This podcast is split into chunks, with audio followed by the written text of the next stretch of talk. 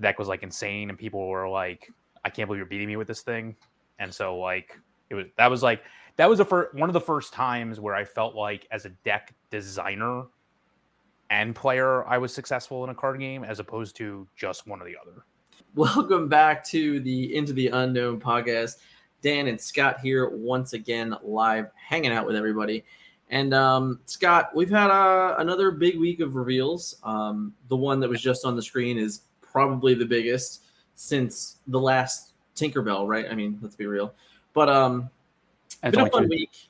Been some flavorful things. Um, but let's uh, let's just put it right back on screen, right? So like this card just came out hours ago, and um, it's insane. So I'm just gonna take it to you, Scott, because I found it first, and I I got to even tease you because you didn't even realize it was a song yet. So like once you realized it was a song, then how did you feel about this card? Uh, that it's amazing. I thought it was good when it wasn't a song. Right. I thought Right. it was fair and good when it wasn't a song. Yeah. Um, I mean, obviously we are reaching a critical mass of uninkables for your deck, but I, I fail to see how you can't find room for a. a f- I- first of all, I can't. I, song should probably be front and front and center in most decks Mhm. because a lot of times they're just free. So it's just at the cost of of exerting a character, and usually it's going to be exerting a character that either like you want them to challenge because you want to be able to challenge back into them, or it's not that big of a deal if if if they're taken out because the character still deals damage back and you still gain this effect without setting your turn back like pretty much 100%. So I mean, with this costing five or somewhere to let it go, I mean, like that would pretty much be your whole turn. Like, like even if you, even if you, even if you had like eight ink in play, it's still most of your turn. so, um, the fact that you can, and similar to let it go, the fact that you can play this for free by exerting a character is just, um, it's just insane. And I, I, I honestly like, if this was just like a fire the cannons for If it was exerting just an action. Right, ju- like like just exerting a character and taking out one character for two damage. Yeah. it'd be one thing. If this dealt two damage to the entire board, I Yeah. still think it would be great. Yeah. But now you have two damage to just their side of the board. Yeah. Combined with Tinkerbell and the same ink color, like Yeah. I mean. I, I mean, Stitch Rockstar, rest in peace, as of July 11th, 2023. I mean, like, that's all there is to it. give me some tear faces in the chat for the uh, I the Stitch. Rockstar because yeah, I mean, so like, whew, like it can exist, right? Um, maybe I don't, I don't even know if I can say that fairly. Like, there's still a lot of premise to the concept of well, I can play my Stitch and I can be more conservative, and I can attempt to put my p- opponent in a position to make his grab the sword unfavorable or make his Tinkerbell unfavorable. But um yeah, I don't I don't see it yet. Uh it's definitely gonna be something we'll we'll have to play the next couple of days and get a true like sight for, but uh yeah, I mean shout out to that fact. Uh the grab the swords is monstrous in multiplayer because it's just it's just mean for all sense of, of the word. But yeah. Um I don't know. It, it's tough. Like these two cards are they're just incredible. Um and it I am beyond excited to see like what other songs we're gonna get. I mean if like we thought Friends was gonna be by far Yeah. the best, and it's like this card's unbelievable. Uh, n- not to take anything away from Friends, because Friends is still a very playable card, but I mean, yeah, this is monstrous, like absolutely monstrous. So I remember if you have to go back on one of our chats like months ago, but we had talked about what AOE would look like, and I think I said a five cost ruby uninkable that would deal two damage to the entire board. Yeah. Where I would put an AOE, and this is five cost uninkable, different color. Who cares? Song. Song, yeah, just your opponents. So Yeah, it's better than I would have even envisioned this being. To be honest with you. It's it was really funny because like when I posted in our chat, and then you saw that it was a song, you're like, it's a song. it's just like you're like, what? Like, yeah. It was definitely one of those moments where like, yeah, yeah, it's a song. It's it's pretty crazy. So Yeah. but yeah, we wanted to kick off things, uh, just giving you our our hot take thoughts on grab the sword. But we are we're gonna have a little bit of fun this week. We're gonna do something a little different, and you know we're welcoming everyone to the Forbidden Mountain. If you are hanging out live, hit me up in the comments. Let me know you guys are here. And this week we uh, I compiled a list of questions that I'm going to ask technically Scott, but really it's for both of us to answer. And we've had some Twitter comments, and I'm not sure if there's anything on Discord, but I'll definitely check as we go in and enjoy. But let's uh let's get into it. I didn't even show Scott the slides yet. There's some nice little uh Oh, you got a Easter slide. eggs. I, I made slides, bro. I'm, I'm prepared. All right. Um, and there's some nice little Easter eggs for uh for along the way. So, Scott, uh, what year and with what game did you first get into trading card games? uh, Magic the Gathering in 1990. I, I think it was 94, but I might have been 93. Well, this card's from '93, but that's besides the point. I actually saw it at a convention in 1992 when I went to go play battle uh, old school BattleTech, which I saw at Target come back the other day. By the way, Old school. I'm, sure. Yeah. I believe um, like like the the the mini one that you played on like the map. you. Oh yeah, And, yeah, yeah. Okay, okay, okay. and D and D at a convention. Mind you, I was like three years old, but yeah at a not the point. convention in like in like Scranton or something like that. Oh, okay, was our, my first gaming convention that I ever went to, okay. and we were so obsessed with a by a play by email game. There wasn't even an email yet. Play by mail game that was there on a land. Like I guess it was a LAN. I I don't even know if they existed back then. Yeah, And Uh, like I walked in the dealer hall, and this guy's like, "Hey kid, you want to try this card game?" I'm like, "I don't have time to play this stupid card game." yeah, that was a, that was a very smart idea by me. Um, Yeah. So then, I- like less than a year later, I actually started playing full on Magic. the dogs are here. You're showing your age, Scott. uh, so yeah, for me, uh, it was a little bit later than that. I think it was closer to like 97. Um, that would have been around when I got into Pokemon because I remember being an avid Pokemon fan. So I remember play. I remember like every kid uh, my age. I, I, you know, I grabbed Pokemon cards. Look, there's the Star Angel, guys. Look, Red will bring it back up for you. There it is. Look, see, I knew, I knew that he was going to bring the Star Angel out. This is why I, I, I picked that image in general. Uh, yeah, but no. So for me, it's Pokemon for sure. Um, hold on, hold on. One more time, Scott. Go back to that. he's got a whole playset of them. Yeah, he's obsessed. He's he's obsessed, guys. Um, but yeah, for me, it was Pokemon for like a brief period of time. I don't even think I actually played the game correctly until the video game that came out for it, which was a great video game back in the day. Uh, the Pokemon trading card game for like Game Boy Advance, maybe. I don't even I don't even know. Uh, and then I got very quickly into Yu-Gi-Oh after that. But even Oh, those, really? yeah, those two phases were like maybe an 18 month phase, and then it was Magic. So Okay. it wasn't a very long phase. There was just like a hey, I'm into cartoon anime because I'm like 11, and you know, not even 11. I was like eight or nine probably, but yeah. Um, Magic wasn't too. It was definitely not far after that. So I let's was out of uh, college when Yu-Gi-Oh came out. what? I was out of college when Yu-Gi-Oh came out. Uh, yeah, you're you're much older than I am, Scott. We, we can keep going for this if you want. But No, it's fine. All right. So, who is someone you can attribute to getting you into trading card games?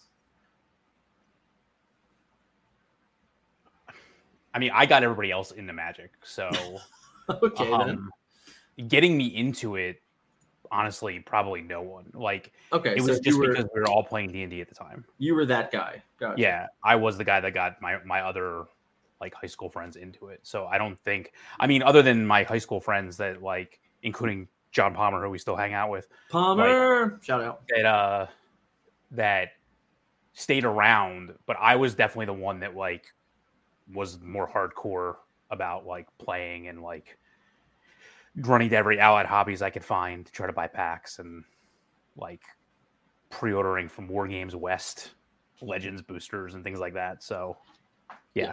Things I've never heard of. Got it. game companies uh, you never heard of that I don't think exist anymore. Yeah, I, I mean, I remember Allied Hobbies. Yeah, that's familiar. Yeah, the rest of it, no. Um, so I uh I don't know. I actually don't really like remember the origin. I just remember like going to Target or something and like just seeing Pokemon or whatever. Um, but what I like what I do remember vividly is like right around the end of my Yu-Gi-Oh era. Uh, shout out to my buddy Rich coming to coming coming to Gen Con with us. Um, he literally I didn't even know him, right? Like didn't even know him but he knocked on my door because he knew where I lived because a friend from school that we went to, he was in eighth grade, I was in seventh grade, uh, told him where I lived so he could come to my house so we could play Yu Gi Oh together. I swear to God, like this is a real story. Like I can't even. I just showed up. Shut up. He just knocked on my door and said, "Hey, is your name Dan?" I'm like, "Yeah." And he's like, "Do you play Yu Gi Oh?" I'm like, "Yeah." He goes, "Do you want to play some Yu Gi Oh?" And I'm like, "Okay." I swear to God. Um, but yeah, Rich was the one who got me into Yu-Gi-Oh, and then much later on got me into uh, World of Warcraft also. So I have to attribute a lot of my card game love to Rich. Uh, he he definitely pushed me uh, to getting into the card game things. Um, whoop, back to stream. So Edwin VanCleef did not get me into it. What? Edwin VanCleef did not get me into it. No, no, Edwin VanCleef did not. No. Uh, so which TCG in your lifetime was your favorite. I think they're we've played a lot, Scott. Right? I mean, like we've played even in the time that we've known each other, we played a lot of games. So, what um, yeah, which one? Which one can you think you think is definitely the your your true love? Uh, World of Warcraft is my favorite, no doubt. Um, it's the one I.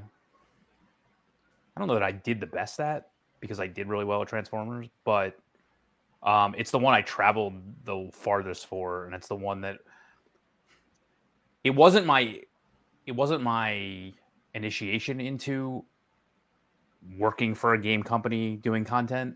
Right. Um, I technically wrote for WotC before I wrote for um, Cryptozoic and Upper Deck and Blizzard.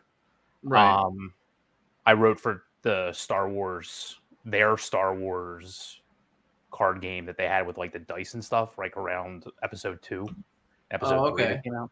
So I wrote a few articles for that when they actually still cared about that game, which wasn't much. Um, but like that's where I really got into like analyzing card games and, and writing for them and doing I guess you would call it doing content. Like there was no YouTube back then, there was no like any of that. So like there was a lot of writing. Um so both like on both sides of the field, like both sides of the coin, I was involved in World of Warcraft. So that's like why I have a lot of memories about that. Yeah. Um I remember playing Magic. Like literally I used to drive on a bus 90 minutes after school to play FNMs. And I I liked it a bunch. It was it definitely was like a real fun time. I mean a group of us from all different high schools would all meet at like the same, you know, for anyone in the Philadelphia area, like Cottman and Roosevelt Boulevard. And then we just take all the way up to Willow Grove as like, you know, 15 year old kids. I don't even think our parents even knew how far we were actually traveling on Friday nights. But what's the um, what? What's Brave New Worlds? Oh, I thought you went to like old Brave New Worlds. Okay. Okay. Yeah. Yeah. Old like old Brave New Worlds. Um, like near the Burger King and stuff. Like yeah, right yeah, yeah, the Willow Grove yeah. Mall. Um, so yeah, like it was uh it was definitely a commute, but I remember growing incredibly frustrated with Magic the Gathering, like just so very very frustrated and I was still young, so like I wasn't like traveling heavily. Like I was a you know I was a successful like local player. I like by my standards at that point. You know I would win FNMs. Brave New World was a pretty big event. I mean, we had players that were top four nationals that played there. Anyone knows Cosball, I believe his name was. Um, guy with glasses. He was a really he invented the Chittering Rats combo deck. He's a very really good player. Um, so we had a high level of competition there. So I think that's really like where my competitiveness like truly started was because even at like this local FNM, it was like, all right, like you gotta bring your A game to, to be good. But I'll never forget learning World of Warcraft, um, finding somewhere to play because for me, you know, we talked about this last time. Like Philadelphia just like doesn't have a lot of play, a lot of uh, game uh, game stores that play. Like we don't have really local game stores. So like the closest game for me or closest store for me was like all the way up in like Levittown, and it was mm-hmm. not even a full store. It was like, hey, we only run tournaments on Saturdays because we rent this building. So like it was a lot of hoops.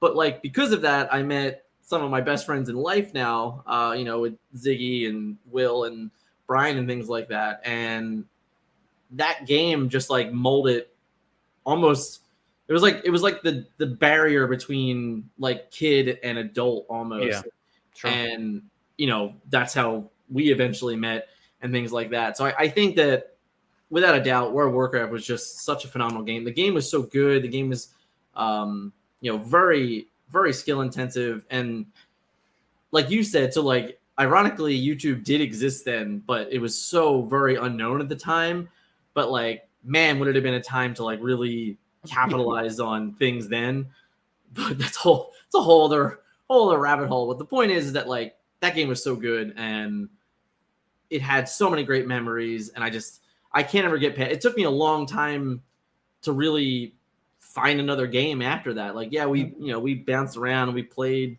other things and you know for a hop, skip, and a jump, but nothing like nothing that like stuck or nothing that felt like home. You know, all the way until Transformers. So, um, you know, it was a it, it was a great game, and it was you know for us, you know, we wouldn't be here today without it. So yeah, there is that.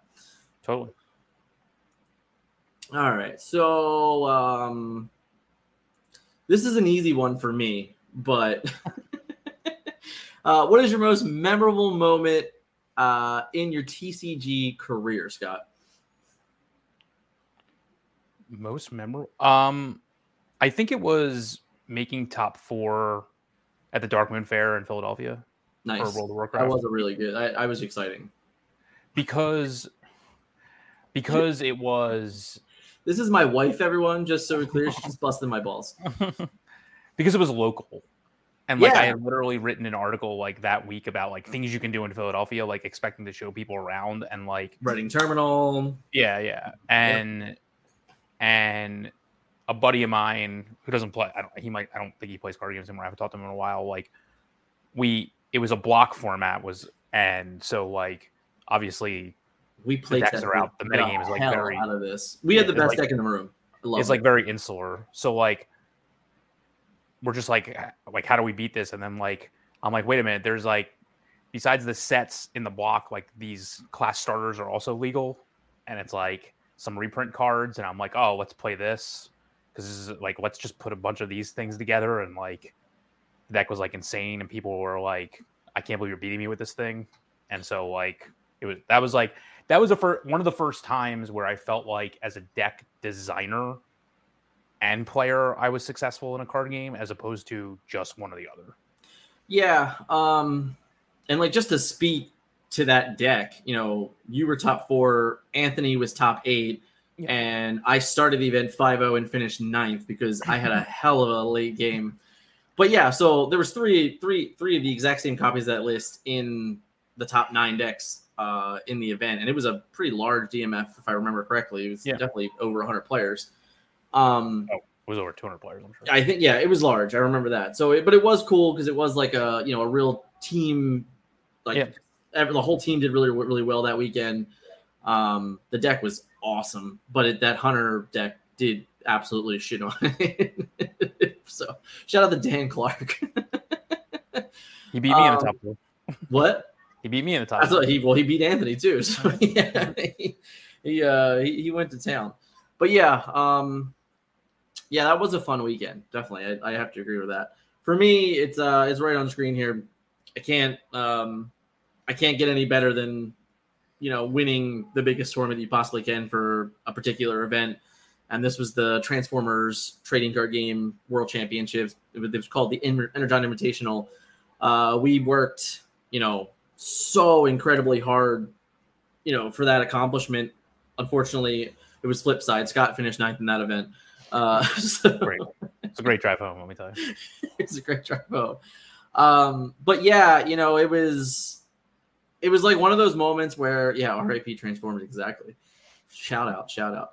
It was definitely one of those moments where I it didn't even really click until like days later that it had even happened because the accomplishment felt so great on so many different layers that it was like, man, I can't believe that this even happened. Um, and I don't, you know, it's really it'll be really really hard to replace that moment for me in general. But all in all, definitely Transformers. You know, Transformers and WoW, both of those things. The fact that they were both in Philadelphia, I Yeah, guess, holds a lot of good weight too, Yeah. which is really sweet. We're we're really good at defending the home turf. The home, the home Yeah, that's turf. true. That's true. Sleep in Uh, our own bed. right? Yeah, man. Well, I I, you I didn't did- even sleep in my did own bed that weekend. Yeah, yeah. It was hilarious. All right, so this was just a, a more of a funny question, Scott. Uh, weirdest memories from traveling to events. I know, I know for a fact that you you've done a lot of traveling, more than I have all over the world. So what uh what's a fun little story that you can you can share with us? Uh, so the weirdest memory was um, probably when we went to um, Paris for the second WoW Worlds. So Upper Deck, being the amazing company that they truly are, um, Oh, is this the freaking hotel thing? yeah, Oh boy. So there was there was a qualifier event where basically if you won the qualifier event, you you got a um it was called the Realm Championship. You got a full paid hotel for uh the World Championship. So and I, I actually think it was like I think it was like the top two or top four even got the uh the hotels. So Upper Deck in its infinite wisdom decided that well, obviously the players that all took top four are going to want to stay together, so we don't Yeah, need to get enough hotel rooms because that's clearly how it works, right? Because you don't have teammates, you don't have friends that are going. Makes no So- sense. So we all show up in Paris, and this isn't just affecting us, but they basically have like, oh, you have two rooms for like eight of us, and they're like, yeah, sorry, and we're like, really? Like, mm-hmm. like this, this is how you're gonna roll? like So we we stuffed four people in a Paris hotel room. John Todd and I slept together on like I don't even think it was a queen size bed. I, I don't even know what size it was. it's like a double. yeah. Two people were sleeping on the ground um that we weren't really teammates with. They both wound up making top eight of the event. Todd and I still wouldn't give them the bed for the third night. um and I just remember that like after day one, I just had I was it was like so uncomfortable that I just like I walked outside in like you know the shorts I was wearing and, and like a t-shirt and like just like walked around Paris because like I just like couldn't take the heat and like just sleeping in with another person that's like double bed with two people on the floor and it was just like crazy. And like everybody kept wanting to go to the same bad like American restaurant every night. And so on the last night like after the tournament was over like me Tada and another one of our teammates and his girlfriend are like we are not going to just hang out with these people any longer so we just went to like the uh like the Eiffel Tower at night. Like people were like, "Let's go draft." I'm like, "No, let's go see Paris." yeah, right. Like so like we went and saw the Eiffel Tower and went to like a real French restaurant and like I mean we were only like I don't this was probably like 15 10 or 15 years ago. So like it was the first time I had been to Paris. I've been there since, but like it was just it was just really cool to like play at a obviously high level event, but also get to experience the city with friends at the same time. So and it was just a crazy time in general. So, Yeah, I remember. Um, I, th- I, I, spe- I specifically remember Tata telling that story because I think he was way more angry about it than you were, of course. um, and, uh, yeah, that was. deck than me too. Although I guess I, made, I guess I made the deck that won, right? So I mean, Oh yeah, the that was the Kilson uh, worlds. he was one of the ones on the floor, by the way. I was unaware of those. I didn't know who was in the room. Now I do. That's cool. Um, I think for me, it was. I, I have a good feeling that Anthony's going to get a good laugh out of this one, but I, I think it's going to have to be DMF Orlando, in where the ghetto hotel. what when you stayed in that ghetto hotel. we stayed in that super ghetto hotel. Yeah, we, it was real ghetto. It was like across the street from um, Universal, which I Yeah. guess was cool. But uh, yeah, no, it was super ghetto. But the worst of it was there one night. Will I don't even remember what we had for dinner. We had something for dinner. It did not work for Will, and like the entire night we're all sleeping and will has been he's literally in the bathroom the entire night and he's just like yelling at us because like we ran out of toilet paper at like two in the morning. And apparently he took like seven showers that night because no one would got him toilet paper. And it was like we were the worst friends that night. And i think we were all just miserable and tired because we all did so very poorly in the event. But um yeah no it was uh it's definitely had to be that trip. Or the other shout out would on would ironically be at Gen Con where um our we did not poison Will. Um we had like this We, it was like it was probably the first time I ever had a B&B. I don't even yeah. remember who, I don't even yeah. remember who booked the hotel.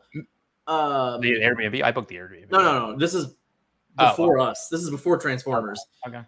And it was like me, Anthony, Will, Brian, and our buddy Chuck. You remember Chuck, right? Oh yeah, yeah, yeah. Yeah, and Chuck was a Chuck was a character. Uh, that's the that's the best I can say in all honesty. He's a character, and like the one, Chuck, yeah, the one night he just like walks out and he's just like, you know, in his towel, and we're just all like, what are you like, what are you doing, man? Like, what what is going on? And like, yeah, that was just a weird experience because I a I had never I don't think I'd ever stayed in a B and B before B and B before, so that was like a, a life changing moment because I used to travel for a living. So I'm like, wow, this is can't believe I spent all this time in hotels and we can do this yeah. stuff. yeah. And now I'm just like, what do, I go to a hotel for? It's the same price for B and B. It's insanity. Gen Con hotel block? Like, no, I'll yeah, get an Airbnb. Gen Con hotel block. Yeah, okay, no problem. Well, you guys enjoy. I will not yeah. be there. I will not be there. I will sleep in my own bed. Thanks. Yeah. Um but yeah, uh, traveling is it's easily one of my favorite parts of the game. You know, the camaraderie. Uh, you know, the last time we went to Gen Con, we did not drive. We are driving this time because airfare is obnoxious as hell. It's just not convenient. Time it's not. it's yeah. super inconvenient. Um, but yeah, I mean, I love travel. You know, I, I always, it, you always have some of the fun, uh, fun stories that always comes along, and even us, I know we've had a lot of fun times. I can think of one of your worst moments. Um, but you know, we don't need to get into that. hey. It involves a trip to Origins in which I was not in the car. oh yeah. Terrible. Terrible. But yeah, I think uh, I always I always love that. I think it's one of the more favorite things to do, especially like when you're with your team, with your friends, traveling to events, and you know, nowadays at our ages in life, we don't really have we never have the availability. Like even Gen Con's like a once a once a year oh, yeah. thing, if that for us. Um, you know, the year that we had Transformers, we definitely had a bit of an uptick of it, but we only had a year of that because then the pandemic stopped everyone from doing everything forever. Uh, not not true, but you know, all in all, I love travel. I think it's a lot of fun. I'm I'm definitely looking forward to doing it again. Um, mm-hmm. You know, Gen Con's really exciting. Miami, Miami is a still a maybe. Still need to hear some information about it, but we'll see. And then, um, you know, who knows? Who knows what comes after that, right? PAX Unplugged is coming. You guys can come here and see, say hi to us. Yeah. Uh, I assume there'll be Lorcana there, so I mean, I'll be there either way. I'll be there with Lorcana. Scott won't be. Scott won't be, but I'll be there either be. way. I will be. I'll be there Maybe. We'll see. Uh, I, we, we tried to get Scott there the last couple years. He didn't come. He didn't even come. I'm to not going to go with nowhere. I wasn't going to go. even come to dinner, man. You didn't even come to dinner. I hate driving to the city. I'm not a fan, to be honest with you. That's true. Shout out to Just Ink It. We did meet at Origins. Um, we played Transformers together, obviously.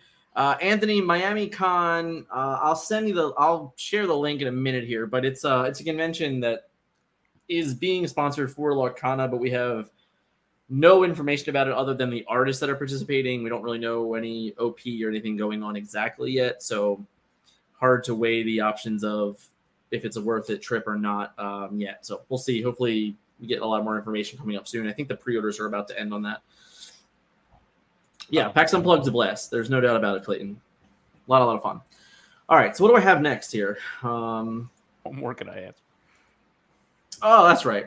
So this is this is a pretty good one in general, but what continues to drive you to becoming a better player or influencer in the TCG community? Uh, legacy. Legacy. Yeah. So what about legacy? Let's expand on that. On on the community because it's done so much for me. Okay, Not- like in like trading like card games in general. Yeah, trading card games in general. yeah. And uh, I mean, I, I basically have told you that I played Magic since its origins. So like, literally. if, if I can pass anything on to to what I've learned over time and what it's done, what trading card games in general have done for me, um, both from a strategy perspective, helping me train my mind, um, but just trying to leave something behind in terms of that stuff. So that's what drives me to keep going. That's fair. Without Um, getting too uh, emotional. Yeah. Nah, I mean it's not really about getting emotional or anything like that. It's just a matter of, you know, I remember, I remember during the pandemic, when we were making cards for uh, Transformers, when we kind of like took the reins and became less players and more designers, there was like a, I had a like a like just a point in where I'm just like, man, like what is what is truly driving me to do this? Like why do I why do I feel the necessity to continue this game and continue utilizing honestly like the skills that I've gained in my lifetime to best help this community, etc. And a lot of it just came down to I've always found a love for trading card games. I've always been committed to them. I've always um, I found you know friends that have lasted a lifetime for me in them, and like it, it's it's always given me something. So I've always felt the need to give back to it when I can, and specifically with Transformers because you know winning you know winning the Intercontinental Invitational was such a an accomplishment to me that I felt that I had to attempt to give everything to it, and for a long time I did. Um, with Disney Lorcana now, it's a lot of this game, uh, you know, is really sculpted from the memories of World of Warcraft. So even to the point where like we have friends from World of Warcraft that we haven't shared games with in, you know, 12, 13 years at this point that are going to be at Gen Con, that are playing in the events that I've had communication with, and they're even more excited. So like that connection that drew me back in was honestly the day that the rules were released for Lorcana. I was just like, wow, this is uh this is really familiar territory. I have a lot of knowledge in this type of gameplay.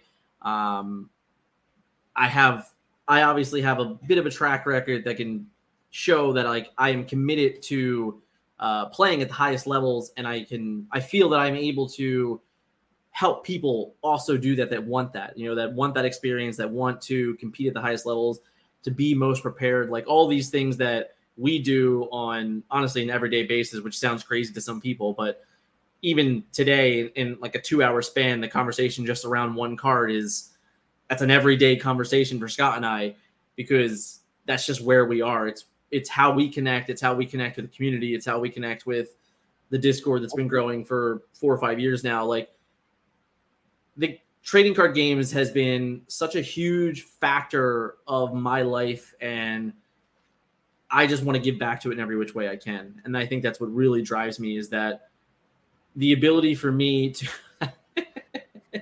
the ability to uh to just kind of continue on and pay it forward in a way of you know i'm sure that there's a kid just like me at the age of 10 11 years old that's going to see disney lorcana for the first time and like this maybe is their first game and it's their first love and we live in a completely different world than we did you know 20 years ago when i played because like obviously there was no youtube there was no you know even at that time like websites were scarce right? Like so now being in this world and having this ability to go to a game store, set up Disney Lorcana, and show the game to more people, teach more people. Um, that's really what my goals are. It's really what drives me right now is just passing on everything that I've gained and giving people the opportunities that I've had in my lifetime because of trading card games. So that's definitely what drives me. I didn't mean to get all sentimental or any, or any there. No. Just like me, all good.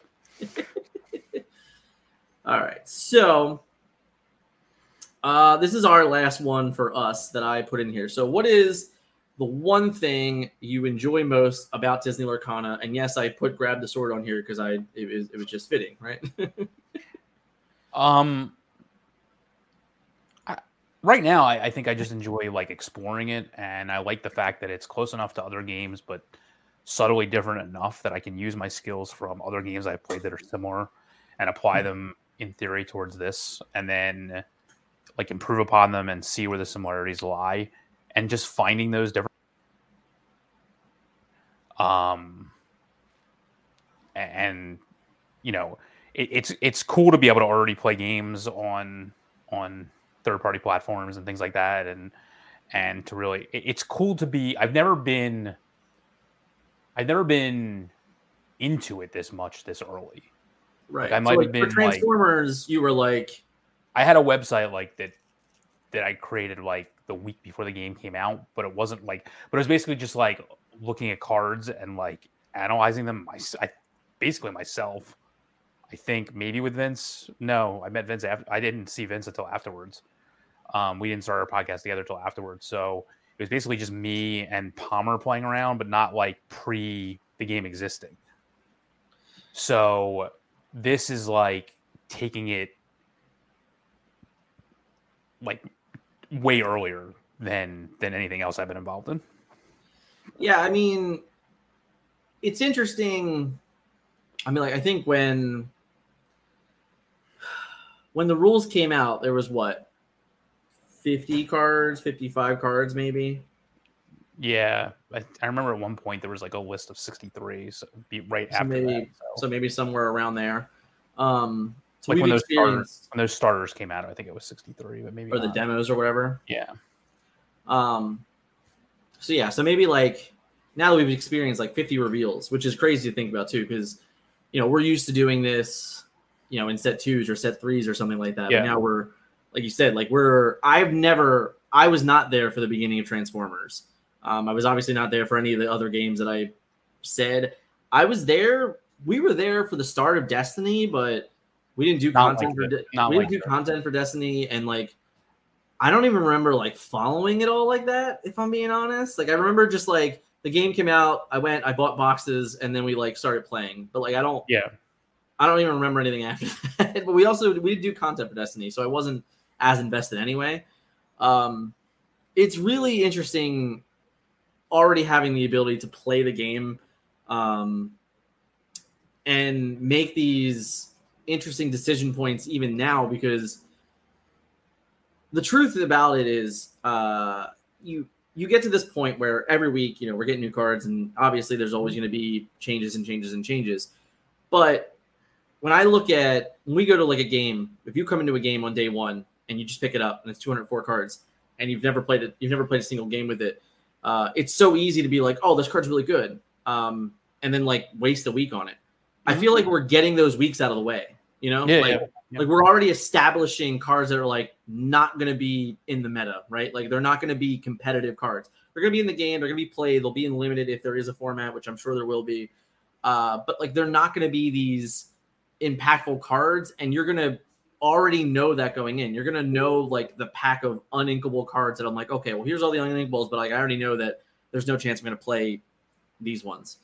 So like going through that, getting those reps in early, and even just even having the conversation about it, uh, I think does a lot for the mind and, and prepares you. And that this is all just tracks back to how like we operate as you know professional trading card game players in general is that we do break down and analyze every single thing that comes out.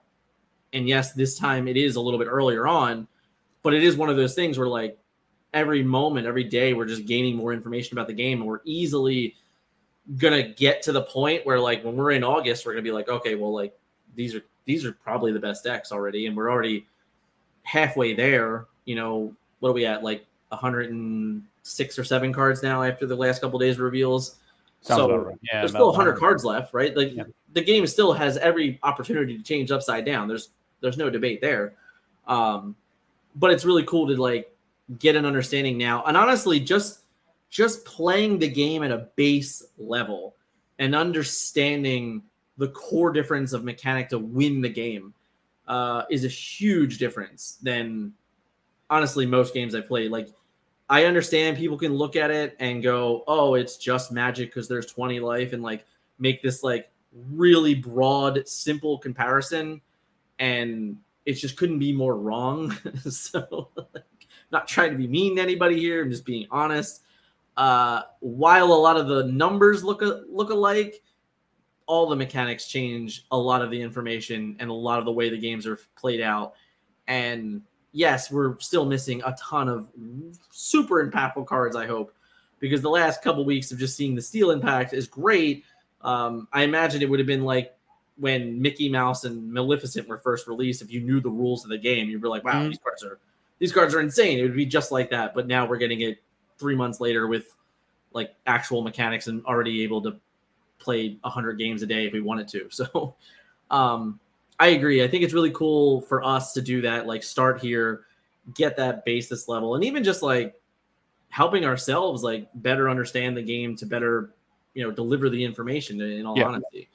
So the other thing that for me that I really, really love about the game uh, as like my one true thing is songs. I think the song mechanic is just so very interesting that it's different from so many like I I tried the other day to like really pinpoint something that I could compare it to and like the closest thing is like evoke from magic I guess um I mean, there's like Force of Wills and things. like there are there are other ways in card games to ways to like utilize resource manipulation yes Yeah, um but evo- like evoke or not evoke con- convoke I think is Convoke, yeah. Convoke. I think that's like one of the closer ways to do it, and it's similar, but you almost always still have to pay something uh, because of like like a resource, whatever it is. So like that's the closest thing I can come to, and even that, the scale of it doesn't feel the same.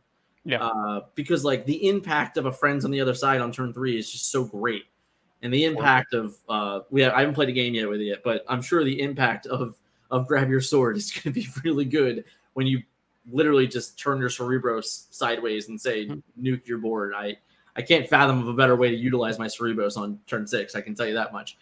Uh, so yeah, I, I think songs are so fun. They're so incredible. They're so powerful, and it's almost scary to think how powerful they are because on it, it makes it makes like removal even more impactful because now you're just like oh now I might want to remove this card earlier because Yeah. so my opponent can't get the extra value out of it. You know, Right. like like a card like Maleficent, it's like, oh yeah, it replaced itself, but it's like, man, am I supposed to just fire the cannons that because he's just gonna tap it and draw two cards? Like Right. um Stitch is another one. Now obviously he has other problems now, but we had a game a couple weeks ago where like I played a one drop Stitch and you fire the cannons it, and then I played another Stitch and then you fire the cannons it. I'm just like, okay, like this my whole plan just sucks. Like, great. Mhm. So yeah, I mean the the role they're gonna play in, in like the strategy of the game is so fun and so intriguing and just so different that I'm really, really excited for songs in general.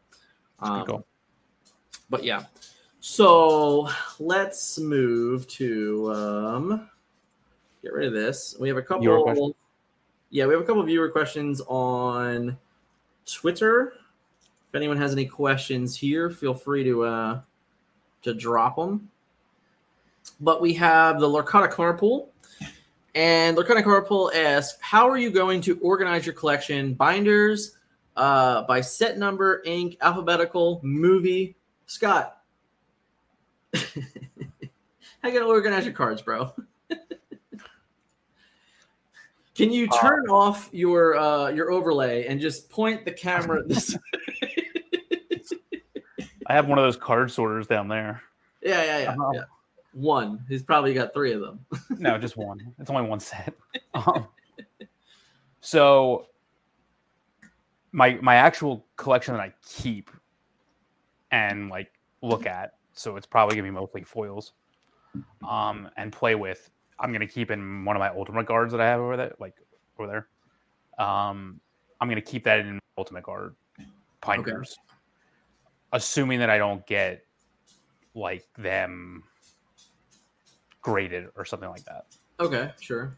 um it will go the stuff i actually collect will go in i assume set order which is color then alphabetical Yes.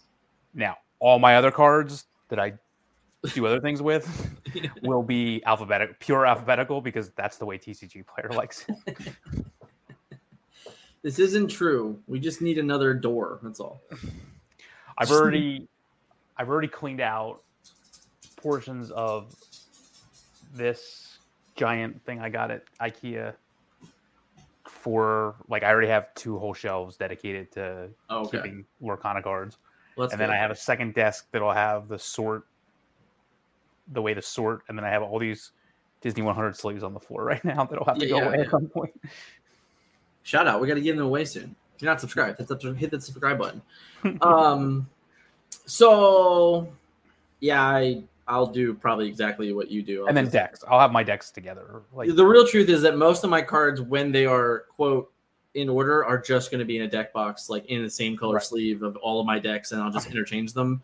And I will never truly have a real collection aside from that, um, except for like specific foils that I'll target because I'm like a frozen geek. But that's all besides the point. Um, all right, so back to our questions over here. We have uh what is the best ink to pair steel with, Scott? I don't even think we need to spend much time on this. Uh, at this point, I would assume amethyst or ruby. Yeah, it seems real hard not to. yeah, I Amethyst is real good. Um, more draw power for more really, really powerful cards is great. And uh, Ruby having infinite ways to single target and AoE down with steel also seems pretty good. So I think Yeah. the ways I think the ways that you have now just allows you to. So we haven't gotten a lot of card draw out of Ruby, um, or or out of Steel. I don't think we will get out of Steel, but like out of Ruby, Beast Mirror Um, or, or die. right?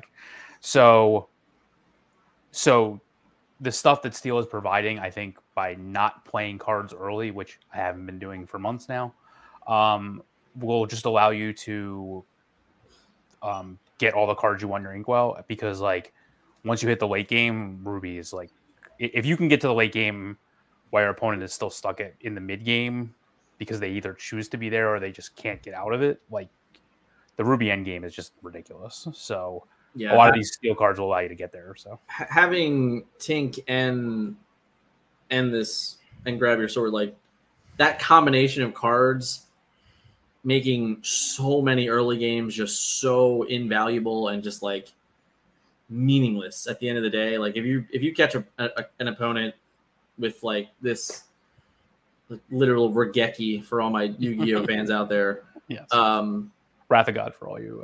Uh, it's not Ra- it's better than wrath of god it's Raigeki man like it's it's insanity. That's right. That's right. It's one uh, it's it's insane. It was a So, magic one, I think. Eventually, I don't know. it costs like nine or something. like It's that. pyroclasm on crack. So like I, I, I don't- Pyroclasm hit both sides of the board too. right, which is why it's on crack. Um, so yeah, I don't know. Really, really difficult. Really, really difficult. Um, yeah, it's amethyst or ruby is my uh my guess.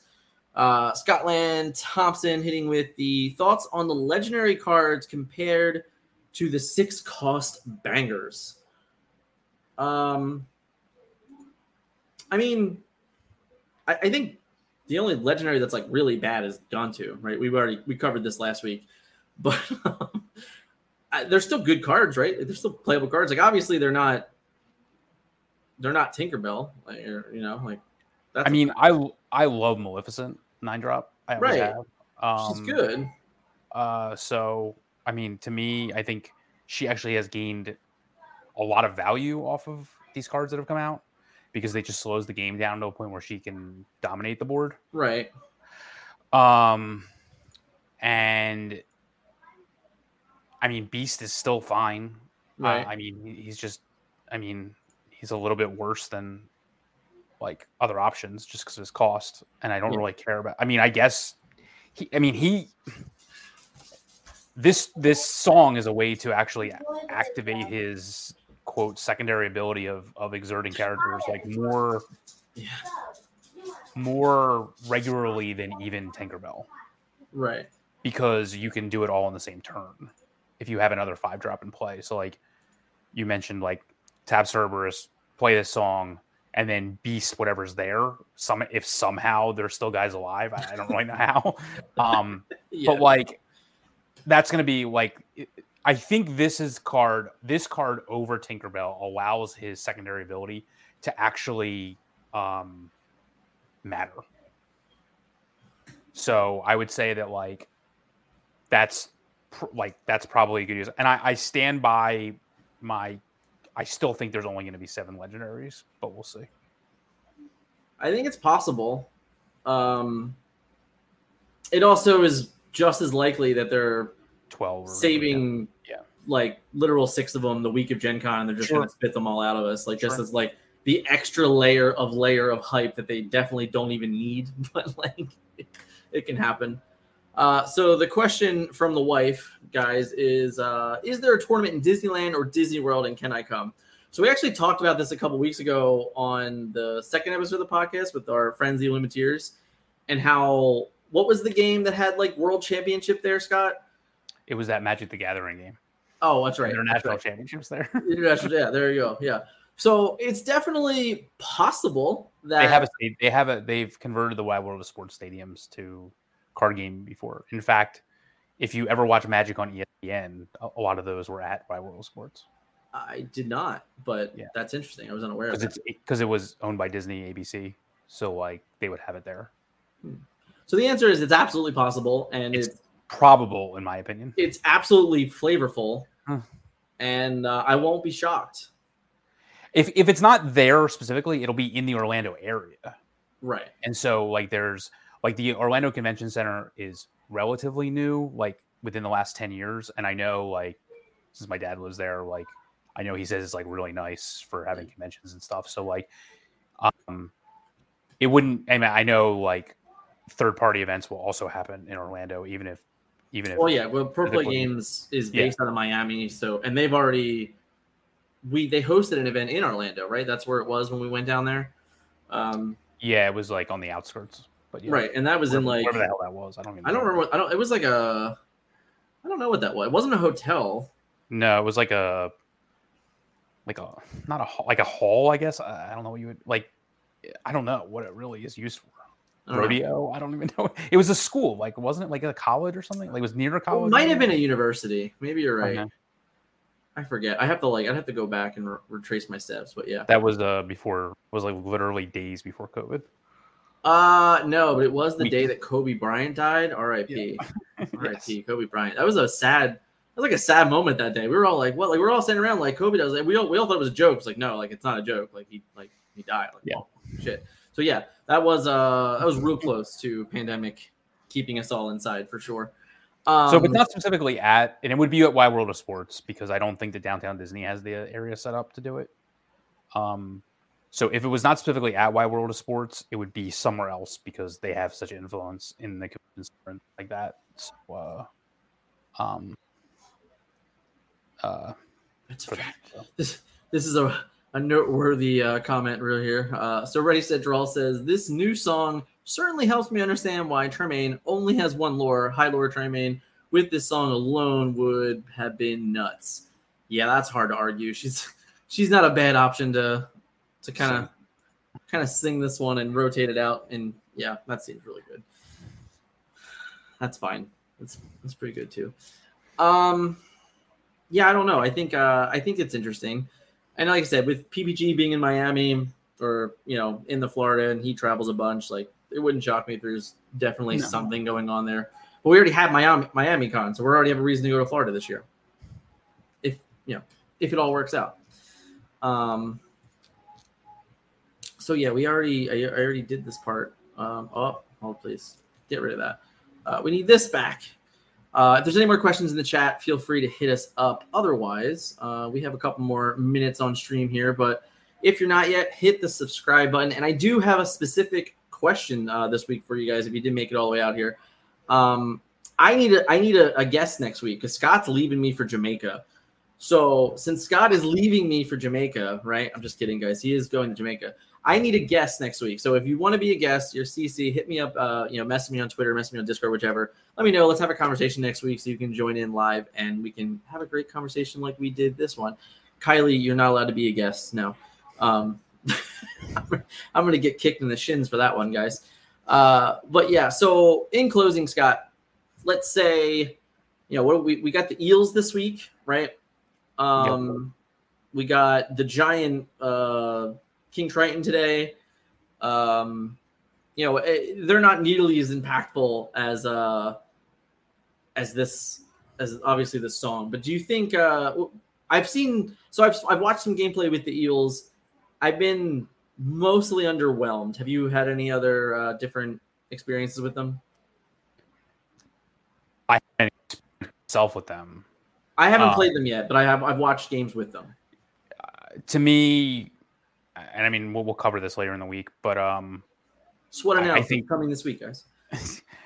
I don't think they're very playable on their own. You have both, which makes it really difficult because I think that um, I, I even think together, like they're they're they're not. They're like mediocre at best, right? I mean, a three-four evasive rush is pretty good, and a three-three evasive rush is fine. like it doesn't trade with the like neither of them trade with Goofy, so it's like, what are you really getting out of the deal here? You get to kill Pongo. That's not hard to do. You get so- to kill Pongo. that's, that's all I got. but then like you know, like You get to kill Rafiki and leave uh, and live. I, I, I don't know. You I don't even kill three- Zeus. Like you don't even kill Zeus. like three-three evasive with one lore is fine. Yes. I don't think it'll make the cut. And the three four rush, it's it's just uninkable. So like there's clearly no room for that card. in a, in a world where we have sideboards, I think they have a home there. I find it really hard for me to to want to ink that card though.